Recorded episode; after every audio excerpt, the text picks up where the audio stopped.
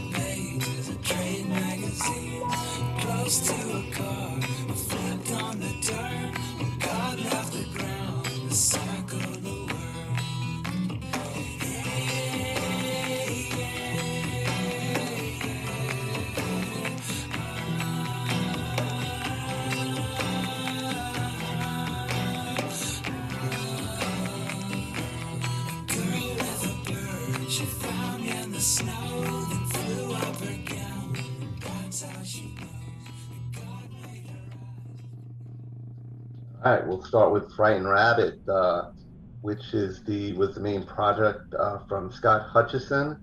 Uh, right away, uh, I don't know if we heard it, but you, there's kind of a church organ at the beginning that that kind of get those feels going right away. Um, you know, it's highly quotable, and I'm paraphrasing. No, you won't find love in a hole. It takes more than fucking someone to keep yourself warm and that's kind of repeated throughout, which is it's pretty graphic, but but kind of profound in its own way if you think about it deeper.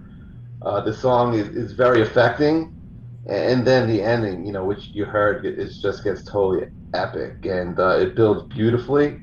Uh, I really like the layered vocals. Uh, the drums sound great, and, and knowing what happened later, you know, with Hutchison committing suicide, sadly, in 2018 you know, it just makes the song that much more moving. And uh, you know, the vocals are definitely emo in nature, you know, but I hear you too with the guitars in the in the build-ups as well. Uh, as for Iron and Wine, uh, they're a project led by Sam Beam, uh, one of those bearded folk dudes we talked about previously. Though Iron and Wine actually preceded Bon Iver, who we, we talked about a lot previously. Uh, his first two albums, uh, The Creek Drank the Cradle in 2002 and Our Endless Numbered Days uh, in 2004.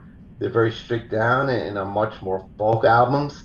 The third Iron and Wine album, The Shepherd's Dog from 2007, you know, that had a fuller sound, which, which I prefer overall. And that's a song where this album uh, originated. Uh, and I really like the acoustic guitar picking and and the creative percussion on the song. It, it kind of is, is, very cool. Has a very cool sound.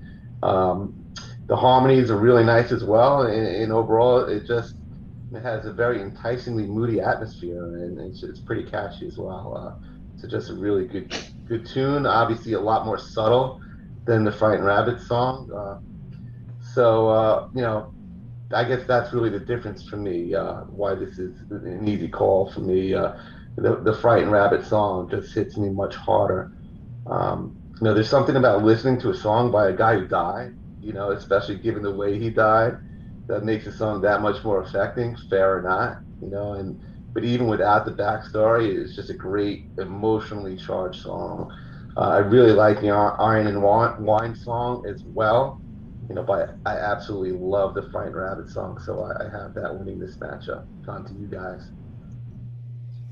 Well, I, I picked the Iron and Wine song, so obviously I would vote for it. But I have to admit that this is one of those where the matchup probably doesn't really favor it too well because there is such a contrast between the two songs. Um, Iron and Wine in general, Boy with a Coin specifically, is much more of a subtle deeper um, you know listen then i think Fright, frightened rabbit sort of hits you right in the face with it. I think the first time i'd ever heard it was only a few weeks ago uh, with a no maybe more than that maybe a little maybe a couple months ago when keith sent it to us but he sent a live version which was pretty epic and and it definitely hits really hard. Um, i i fell in love with um, shepherd's dog when it first came out. I don't remember exactly how I, I found it but it was part of that as Scott referred to, sort of like an indie folk revival or indie folk um, generation, same time as Bon Iver. Also reminds me a little bit of um, Okkervil River, a little bit of Fleet Foxes, My Morning Jacket, like the whole. All, I know they're all very different bands. And some of them are a little bit more jammy than others, but there was a whole slew of bands that came out in that mid to late 2000s that I, I always associate together because I discovered them all around the same time. And that was one of the reasons why I wanted to pick this. I think this is a phenomenal album. I think actually it is better. I for me, it's my favorite out of the the four like main ones. I think the first two are a little bit more stripped down, folky, and then the um, the last one, uh, "Kiss Yourself Clean." I, I don't know. I, I think it actually was either like a number one or number two album when it first came out, but it just doesn't doesn't resonate quite the same way for me. Maybe because at that point I moved on to some other things. So if you are gonna, if you did like it, I would definitely, or if you like Bon Iver, I would definitely recommend starting with Shepherd's Dog. I agree with you. I think that's my favorite Iron and Wine album as well. Um, and yeah, they all have long beards. Maybe that's that's another thing. It's we, the beard we thing. keep yeah. coming back to. Uh, they did some albums with Calexico as well, mm-hmm. uh, an interesting band on their own, um, with kind of a, uh, Spanish flavor in the uh, yep All kind of band. Cover of a song that we're going to be playing later on in the tournament too, but uh, we'll hold on to that for a while. All right. Sounds good. Keith, take it away. Tell us uh, how awesome Frightened Rabbit is. Well, I, I have uh, Boy with a Coin losing to Love Song of the Buzzard, um, just within within Iron and Wine on the same album. Um, so that gives which which again, I it's a, it is a great album. I got into it back when it came out in you know the early 2000s, and I agree there was sort of like this um, you know awakening of you know old folk at, you know at the time. Um, that was where Iron and Wine was one, one of the represent representers of that type of um, you know soft Sufjan probably falls yeah I would say soft Sufjan falls into the category of sort of softer um, yeah, like you know, alternate indie folk. Scott Hutchinson is is authentic, clearly authentic in his, you know, in his um, sort of despair that comes through in his music.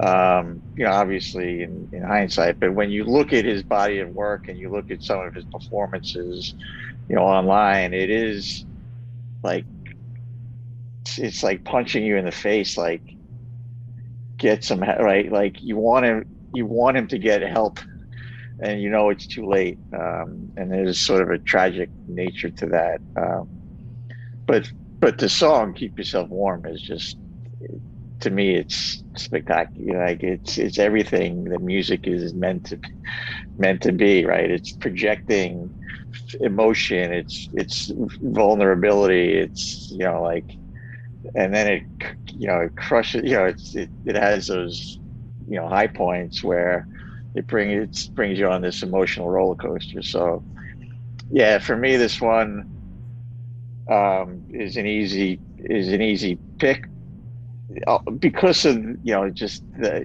where I where Frightened Rabbit takes you in this song. Um, it's just it's aspiring. Like, you know, you talk about this, right? It's aspiring to be a bigger, a high, heavier hitting song, certainly than the Iron and wine song, but it also delivers on what it's sort of reaching for. Um, and Larry mentioned the clip that I had, the, the, the live YouTube clip that I had um, circulated to this group. I recommend checking it out because it's it's Scott Hutchinson playing in a very small um, club in Scotland, and he, they're a Scottish a Scottish band, but it's um, Frightened Rabbit, Scott Hutchinson, it's Slow Fest 2012, and it's just it's just a such an intimate performance where the entire you know it's basically a bar right? And the entire bar is you know singing lyric for lyric like literally every single person in there. Um, you know he's a local and um, it just is this very touching moment where you know you've got artist and um, an audience completely together in line in in a way that's sort of beautiful, um, but also in the end, you know, sort of tragic in that you know he he didn't feel he never got the complete you know he wasn't able to sort of overcome whatever demons he had. So anyway, Fright Rabbit moves on. Yeah, and that clip was was amazing, and, and that's why you go to live shows is, is for that kind of connection, right? And it's so rare right. to, to get it on that level. I think they're both great songs. I think the ambition in the Frightened Rabbit song uh, gave it a clear edge, you know, from the get go. It was, uh, the, but the, you know, I do want to say the Iron Wine song is great for what it is. It's just, uh, right. it doesn't reach as high. So, but I'd um, say it's just, I just add the, the, um, the live version is strictly acoustic, right? So it doesn't have the same, you know, it's it's not this big this big ending that um, Still pretty epic, you, though. You have on the line. No, that's my point. Is that it, it works just as well stripped down as it does as it does with a full full band behind them. So it's another sort of um, you know stamp on why it's such a good song. Yeah, that's what they say. That you strip a song down to its basics, and if it's still still good, it, that really shows the quality of the song. But anyway, we're, we're going to head on to matchup number two. Uh, we have the number 30 seed Tedeschi Trucks Band Midnight in Harlem from 2011 versus the number 35 seed James Vincent McMorrow If I Had a Boat from 2010.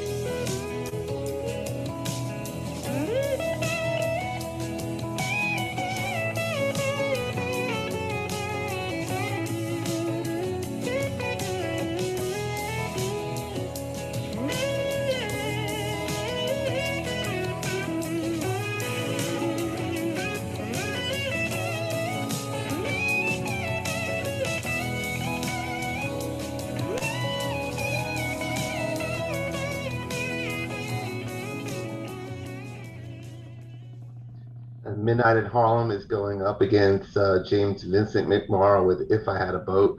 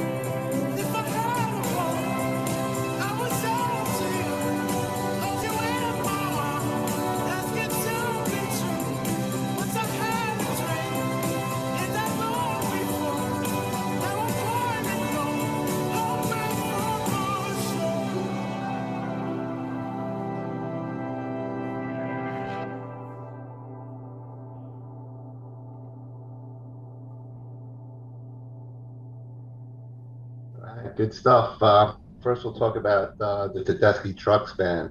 Uh, they're a husband-wife team, and Larry, you'll appreciate this. I first heard uh, Susan Tedeschi via the New York College radio station WFUV, which I know Larry's a big fan of. And Fan of FUV.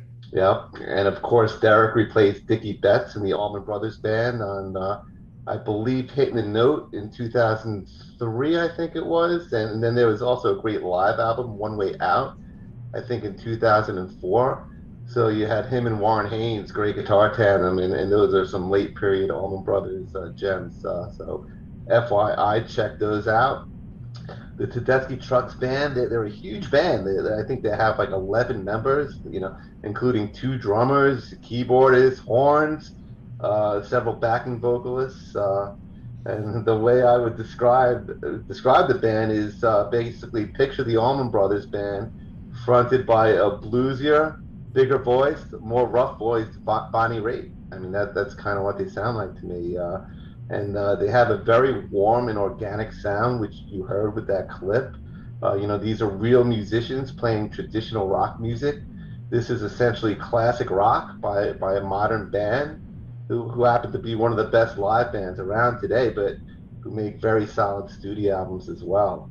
Uh, to me, Midnight in Harlem is their best song. It has a beautiful melody, a great Susan vocal, and it's topped off by one of the best guitar solos of the 2010s by one of the best guitar players in the world, Derek Trucks. Uh, he's just a slide guitar magician, you know, a la Duane Allman. Uh, there's definitely a kindred spirit connection there. So uh, great stuff. Uh, one of my personal favorite songs in, in recent years. Uh, James Vincent McMorrow, If I Had a Boat. I have to admit, I never heard the song before today. You know, Keith uh, Either. kind of sprung it up on us. Uh, this was a a Keith ad hoc pick that wasn't even in his original 32 picks. It was a late entry because I guess he wished he had included it in his original 32, and, and this is a makeup. Uh, the song reminds me of a mellow My Morning Jacket, and, and by extension, the Fleet Foxes. Uh, I hear maybe some Jeff Buckley as well. It, it's it's a very atmospheric song with uh, with really good vocals. Uh, very good song. Uh, you know, I wish the ending, you know, where it gets more intense, which was stretched out a bit more. I think the song had potential to be even more epic. Um, you know, but that's kind of nitpicky because it is a very, it's a really nice song. But to me, it, it just doesn't have the high points or the overall magic of the Tedeschi Trucks Band song, uh, which is seriously underseated here, in my opinion, uh, according to BEA. But so, uh, although I, I appreciate this new find, Keith, nice nice pick. Uh, to me, this was an easy call for Tedeschi Trucks. Um, I don't know if it was so easy for me as well, especially because I had I had only heard if I had a boat about 25 minutes ago, half an hour ago. Um, but my first words to Keith when I heard it, because we were already starting, was how I never heard this song before? Because it was really amazing. It, it definitely reminds me of Robin Pecknold and, and Fleet Foxes a lot. There's got that same kind of vibe, same kind of vocals. Does he have a? He doesn't have a beard though. I think he does have a beard. He, I, he must have had a beard at some point in his life. oh, oh, oh, James. Vincent, yeah, Vincent yeah. More yeah, no, he has, he, he has a beard. He has yeah, he's got a beard. I should have known. Yeah, and Robin Pecknold definitely has a beard. I mean, unless they've shaved recently, they definitely have beards. Um, I I kind of wish that I had had more time with the song and I had heard it more because it does. Um, it does make it a little bit more challenging when I've heard and, and loved Tedeschi Trucks like like for years and years. It's a little bit different, right? It's like I literally have only heard the song twice now, or once and a half, and it's going against something that I've heard quite a lot. So yeah, I mean, it if I had more time with this, I probably would like it better. It does make a nice, interesting contrast with uh, Iron and Wine. That would have been a really good matchup. Although this is a good matchup as well. Um, I do agree, with Scott. They're way underseeded, so they've they've got to move on. They're also playing like five nights at the Beacon, guys. I think we should go. Yeah, they're great live. I saw yeah. them at the Beacon actually. I've, yeah. I've never seen them live, but I really want to because I, I do think as great as they are, they, they're I know that they're better live. Like I, I yeah, just, like the two drummers live are amazing. Yeah, you know, you, you think you think of the guitar playing, which is obviously phenomenal, but the drummers are amazing too. Yeah. yeah. so we could we could find one night. They're playing like five or six shows at the Beacon. So which is take, taking that tradition of the Allman Brothers because exactly. they do the same thing. Yep. Yeah so I threw I threw this song in at the last minute because I do like I do sort of like introducing, you know, songs that are sort of on the periphery, but that are um, that I in think fairness, will have... um, let me interrupt for a second. In in fairness, he had he wanted to do a different song, and I rejected. So. that is true. That is true. Um, and I and I, you know, and, and I had songs from the original 32 that I thought, you know, I could throw in there and, and could have probably, um, you know, maybe gotten some Larry support against uh, Midnight at Harlem. But, but I listened, I, I was listening to sort of my, my playlist of, of potential songs. And this came on today and it just like, it really, um, it has, it packs a punch, right? Again, and for me, that sort of you know, if that if I get that out of music out of a song, then it just gets elevated and um, for me and and th- and this song, just when you get to the end of the song, you just feel like you feel that emotion and you like it, it just has that build um, where you're almost you know, it, it just it draws a lot of emotion out of you when you get to the end. It's like one of those exhausting rides where, when it's over, you're like, you know, breathe a, a sigh. Where Midnight Harlem is beautiful, right? It's a beautiful song. It's like it's a perfect song for what it's for. You know, in its in its lane, right? It's um, it right. Her vocals are spectacular. The guitar is you know amazing. It it it holds together. You know, like right, it's it, it's two sort of brilliant musicians. You know, operating in their in their lane and doing it great. Um, if I had a boat to me again, for me gets to uh, to a higher emotional place, and I I probably would have picked it if I had a vote in this. but but I also love, you know, I, I have no qualms with Midnight Harlem because it is a you know it's a beautiful song. Yeah, I think that's a song. Both of these are songs that I think our wives would actually like. Uh, you know, they're not just uh, you know they're mellow, but they're beautiful and they're uh, you know their their tastes run much mellower than ours on the whole, which is why I say that. Yeah. Um, if, if, to me, to me, if I had a... listening to death metal yesterday when I was actually listening. Yeah, and to be fair, I didn't actually reject the song Keith uh, suggested. I just kind of let it be known I wasn't overly impressed, and I didn't think it was a rock song. So he could have picked it, but I think he knew the the cards were stacked against him if he did pick it. So he went with something else. I think we lost Keith. While we're while we um, while we lost Keith, I also since we're on the genre want to throw in a, a plug for the band um, Big Red Machine, which is a duo of Justin Vernon from Bon Iver and Aaron Dessner from The National, but very much in the indie folk realm. So if you liked Iron and Wine, if you liked, um, you know James Vincent McMorrow, I think that would probably be something that you would like. It also just they just came out with their second album like two weeks ago, maybe a week and a half ago. Um, it's got some great uh, guest vocals by Fleet Foxes, Taylor Swift, um, and Anaïs Mitchell. Some really good artists. So same same genre. Probably also very beardy as well. Well, part of the reason I just wanted to add, part of the reason why I picked "If I Had a Boat" is because I do think it's sort of an unimpeachable song, right? It, it's hard not to like it from the from the very beginning. You know, the first time you hear it, it's a, it there's an immediacy to it. Um, there's a you know the vocals yeah, I are. I mean, like the I vocals said, are great, and from the first couple of, like bars that I heard, I was like, "How have I not heard this song before? It's awesome." Yeah. Put it this way: we Larry and I have heard this song like twice, and we're not like suggesting it doesn't belong, right? It's yeah. just after basically, you know, maybe in fairness to it, if like Larry said, if if we were we had more time with it, maybe maybe it would have had more of a chance. But in any event, it's going down. Tedeschi Trucks is moving on, and we're on to our third matchup, and this is a good one. It's uh, we're on to the hard rock portion of this episode. Number 31, Soundgarden, A Thousand Days Before from 2011 versus number 34, System of a Down, Chop Suey from 2001.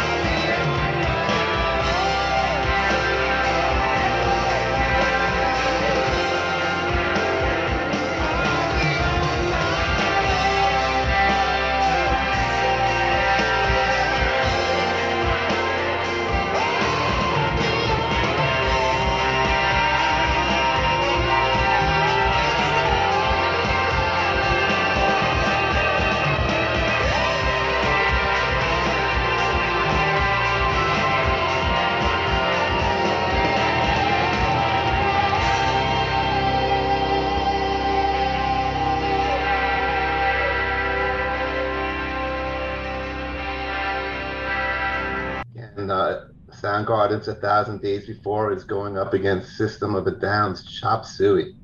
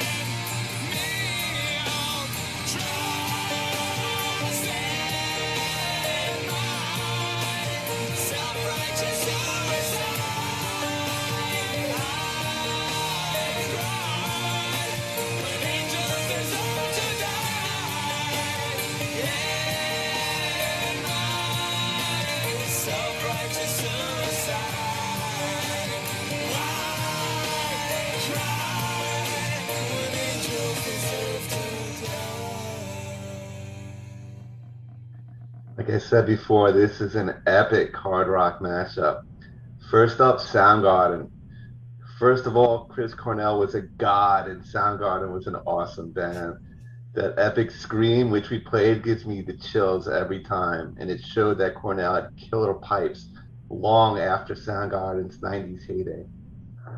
Their 2011 album, uh, comeback album, King Animal, was very good, and this song which shows the influence of Zeppelin and psychedelia, is easily my favorite song from it. After the last Soundgarden album, Down on the Upside in 1996, Cornell kept busy with Audioslave and his solo career. And of course, drummer Matt Cameron has been in Pearl Jam for the last 20 or so years. But bassist Ben Shepherd and guitarist Kim Thayil basically disappeared for 15 years. And the fact that Soundgarden came back with such a strong effort is really a testament to that great band chemistry, and, and it's just a great song. Uh, as for Chop Suey, uh, this was my ad hoc pick, and it was in my original 32 as well. It has a, a, very high 90 rating on BEA, but we had to put it as a low seed since it's an ad hoc pick, and, and therefore it had to be among the lowest three seeds.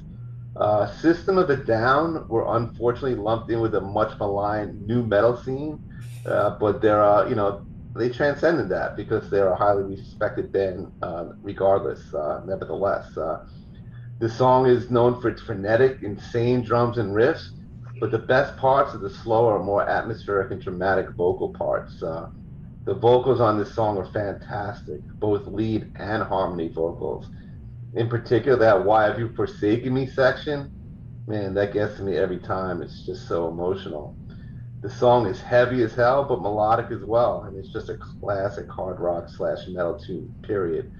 I'd also like to shout out an honorable mention for the song toxicity which is amazing as well. Ultimately though i love both of these songs the system of a down song is more famous and as a result is more iconic. I also think it will have more weight with Larry and Keith in maybe moving forward in future matchups. So my pick is Chop Suey here, with all due respect to Soundgarden and the, and the great Chris Cornell. I, I think System of Downs is kind of a, an odd band because they are better than I think the rep probably leads one to believe. They they also had the unfortunate challenge with with some other albums we've talked about in the tournament of this album being released right before September 11th, and it it was Chop Suey was banned uh, in some radio stations because it felt that it was inappropriate and bad in bad timing of taste to to play it. Um, but also they're they're very much an acquired taste, and I think you know if we were talking about this as an album, I don't know if Toxicity is such an amazing album. I think uh, it's it's got some great high points. I, I, just don't. It's it's not an album I go back to very often. Um, I, even Chop Suey, I probably hadn't listened to it like, you know, I hadn't sought it out in a really long time. Um, and and honestly, this. Sorry, go ahead. I think the two songs I mentioned are by far the best songs on the album. So overall, I agree with that.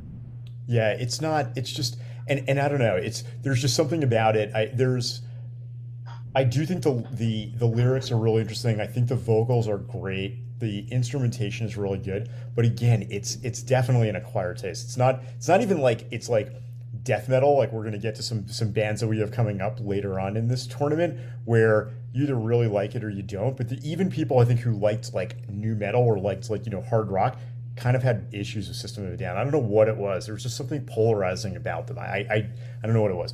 Anyway, um, having said all that, I had not really heard this Soundgarden um, album. I know I know Scott has raved about it. I don't even know if I've I've heard the whole thing. I've only listened to the song a couple of times. It's a great song. It just doesn't rise to the level of some of the other stuff that Chris Cornell did in the '90s. So for me, I'm gonna I'm gonna go with Chop Suey. Although I'm gonna say like slightly reluctantly because even that it's just it doesn't it doesn't really resonate with me quite as much, but it just resonates a little bit more than the Soundgarden song. And we're we're gonna we're gonna strike Scott's comment about fame playing a role in what songs move forward here because you know as music nerds we're we're all about the music and the fame part really isn't the consideration. So I know Scott, that was a slip up a little bit in your in your comment in your commentary. Please, please, please forgive me.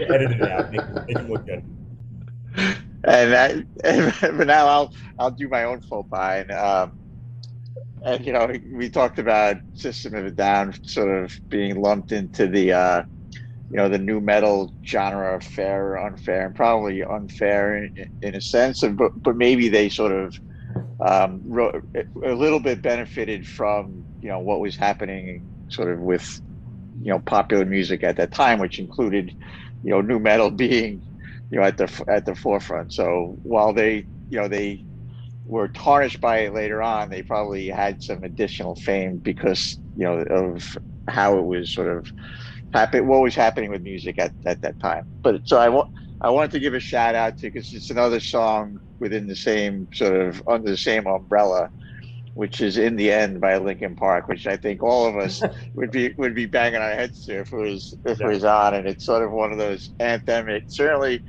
you know one of the anthemic songs of the 2000s that we didn't that we didn't pick fair or unfair. And i you know it's one of those songs where if it was on i'd probably um you know it's, it's one of those songs that that is it's like you know that that has a largeness to it um that none of us none of us picked and i think know, we'll i take, sent it I think I sent a text to you guys. Will I be terminally uncool if I pick Linkin Park? Well, and, that's the th- yeah, and you did, and, and that's the thing I was going to say is that like, despite the fact that you're totally right that if they played in the end, all three of us would be banging our heads. I don't think any of the three of us would would have put that up there because we'd be like, we're going to lose our serious music. Yeah, you can't be a music nerd, right? No, yeah, no, you can't. You can't. You can't. Like, it's like it a, but privately, it's but privately it probably would win the tournament. yeah, it does deserve a shout out at the very least. Totally, it deserves a shout out, and so yeah, my vote doesn't matter here since you guys have already decided, and um, I, I, was gonna go System of Down too, um, probably more definitively than Larry here, um, but Soundgarden, it's a great, it is a great Soundgarden song, and it it's a great Soundgarden song, irrespective of what year it would have it, it, came out, right? It was, you know, a later Cornell song, and but his vocals are still, you know, it could have been 19, you know, early 1990s. If you listen to it, you wouldn't necessarily pin it to, um, you know, earlier or later Soundgarden. It is great. It's a great song, and you know, I probably, you know, I didn't wasn't high on my radar for this for this tournament, but um, certainly, you know, it's a worthy listen. Um, but System of Down is just to me, you know, it's a it's a it's an iconic song um, that really that does sort of you know enthrall you in it when for me you know it, it, it there's an immediacy to it it's heavy as hell but it's it has its melodic parts, and um, and in the end, that's what matters. all right, wait now. Now, Scott, being the uh, being the judge of all rock, if one if Keith or I had had nominated Numb, but the the Numb encore version with Jay Z, would you have rejected it? well, no live versions, right? That was that was the. the no, there's there's a, I think there's a, there's a studio version too, the live version, but yeah, there's a studio version too. I I think this is a Jay Z free zone. All right, all right. kind of what I figured. All right. All right. This this last matchup is very intriguing because we got quite a contrast here. We have number 32 Capital Cities with Safe and Sound from 2013, uh, which was a monster hit, versus number 33 Spiritual Beggars Escaping the Fools from 2000, which was not a monster hit. I could lift you up. I could show you what you wanna see and take you where you wanna be. You could be my luck. Even if the sky is falling down, I know that we'll be safe and sound.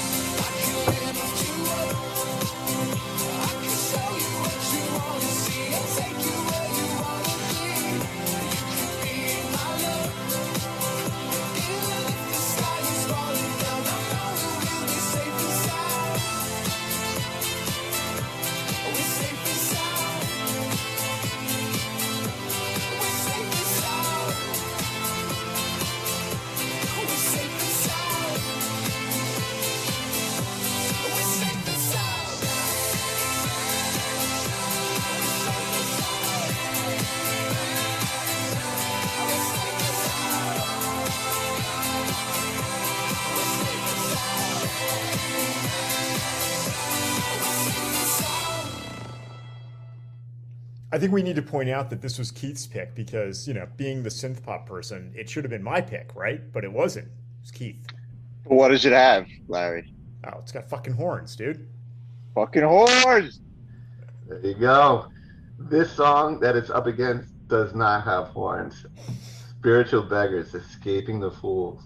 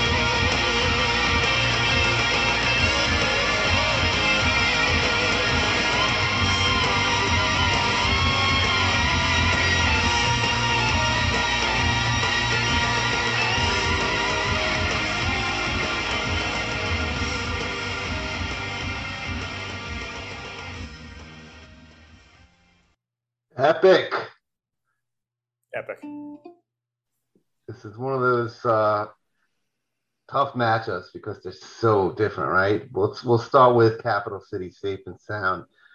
You know, th- this is a damn near perfect commercial dance pop song, period. Uh, you know, we could debate on how rock it is, but but it's a great song. For one thing, you know, it's insanely catchy. You know, those rhythms make it mandatory to tap your toes, get up and dance I love the horns, as these guys already pointed out. And, you know, frankly, this song is woefully underrated on BEA. It's like a 78. It should be like a 90, in my opinion. It's, uh, it's a fantastic song. Uh, the Spiritual Beggar song, uh, I think I originally discovered via uh, one of heavy metal writer Martin Popoff's books. Uh, I think I think I did. I think I turned you onto it. You turned me onto it. Yeah, I think it was me. I don't think so. But anyway. I'm pretty sure because so Spir- spiritual beggars was a, an offshoot. Well, one of the the guitarists from Carcass, which An is a death, enemy. yeah, a death the death metal band that I that I had some. They have some great albums from the early '90s. Um, he was behind spiritual beggars and sort of Yeah. that, that that's how I I discovered it through that sort of Hmm. Um, That's not my recollection, but it's very possible. Uh, Nothing like nothing like ending an episode with a Floman Brothers musical nerd flex off.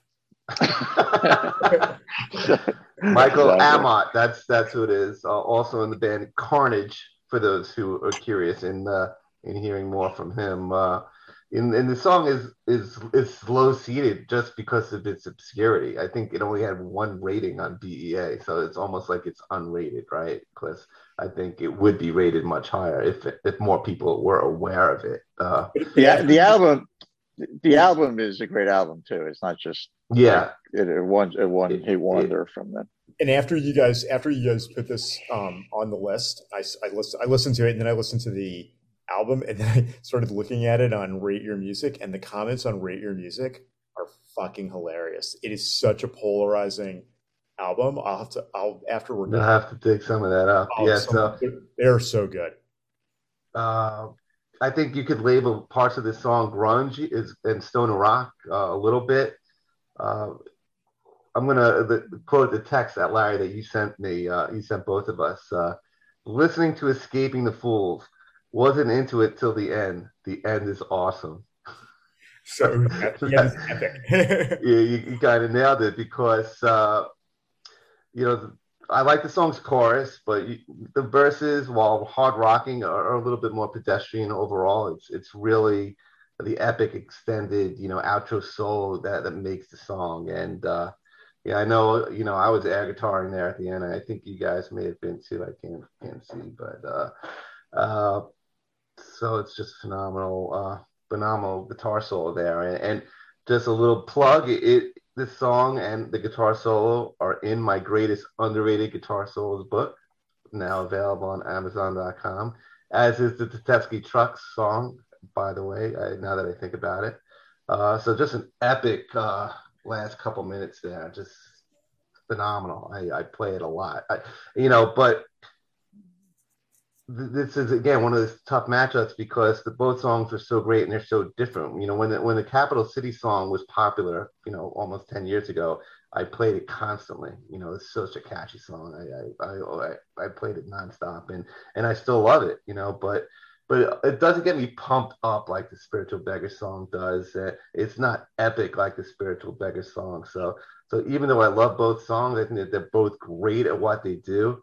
I'm going with the far more obscure, but in my opinion, more exciting, Escaping the Fools. So I'm curious what you guys think. Well, I mean, you heard my quote when I first, like when I first was listening to it, and I sent it to you guys. Part of the reason I, I wasn't that into the beginning is that it is, it is a little like the beginning of it's a little pedestrian, almost like 70s hard rock that I've heard like hundreds of times. You know, yeah. like, so it just it didn't really do anything. And then the end is so much better you know, I kind of wish like the whole song was like the end, but the end is so much better. And again, when I started looking, going down like the rate your music rabbit hole, reading some comments, that's what people say. Like this, the first guy, the first comment says, in my humble opinion, Deep Purple, Uriah Heep, and even Led Zeppelin were high, hugely successful, mostly by luck, being in the right place at the right time. Most of their songs were not that good. But doing well, something. That guy's an idiot. So let's just count anything else. No, no, wait, wait. You got to get to the next part though. This guy goes, the band this band writes music that in my opinion is much better much catchier much more listening. Then you get to the the next guy who goes pretty lame biker cock rock. Don't be fooled by the stoner rock tag and that's that's pretty much how it goes. Back and forth people back and forth. And that's kind of how i felt. Like in the beginning i'm like okay it's kind of like lameish you know 70ish sort of sounding rock. And then the end is really epic. Now as the you know I, I, feel like as the the resident um, synth pop fan I, I, feel like i do have to throw my vote in for for capital cities only because everything you said i agree with scott. When it came out it's super catchy. It was kind of inescapable. It's a super happy song you know considering especially that so many so a lot of the songs on this particular podcast are kind of depressing and at least two people that i can remember have uh, committed suicide and out of the eight songs we've had. And and you know Tedeschi Trucks, I think, didn't they have like their their flautist die of a heart attack like the day that one of their albums released? I mean, pretty depressing. We need some little little bit of happiness, a little bit of peppiness. So I'm going to go Capital Cities, even though I do think the end of this song is pretty fucking epic, and I will definitely put it into my rotation going forward. And don't forget Chop Suey talks about suicide as well. So right. there's four yeah, songs. That's, the reason it's called Chop Suey is because it couldn't be called suicide. They had to change it. They had to like they had to change the name because people were their label didn't like it. So don't forget the exclamation point at the end. Yeah, that's big. All right, so now I, I got to pick between the synth pop song with horns and the metal song yeah. with the goat horns, but no actual horns. Yeah. Um, the, and, the, the, the, song that you turned me on to, apparently. well, I, I do I I do go way back with spiritual beggars, so that I like whether you know Possible. I, um, and you know it's it's a heavy it's a heavy song, um, and Capital Cities is just you know it's, it's like perfect a perfect pop song, right? It's um, put on at a party and it's like It's like playing Dancing it's, Queen. Everyone's going to run to the dance floor and dance and be happy. Exactly. It's like it's saccharine. You know, it's it's sugar. Yeah. Right. It, it gives you immediate. It's there's an immediate smile like it goes on your face yeah. when you hear it just to begin. It's a nice happy it, song. You know. It it is. Um. And you know, Safe and Sound is a song that you you can't not like.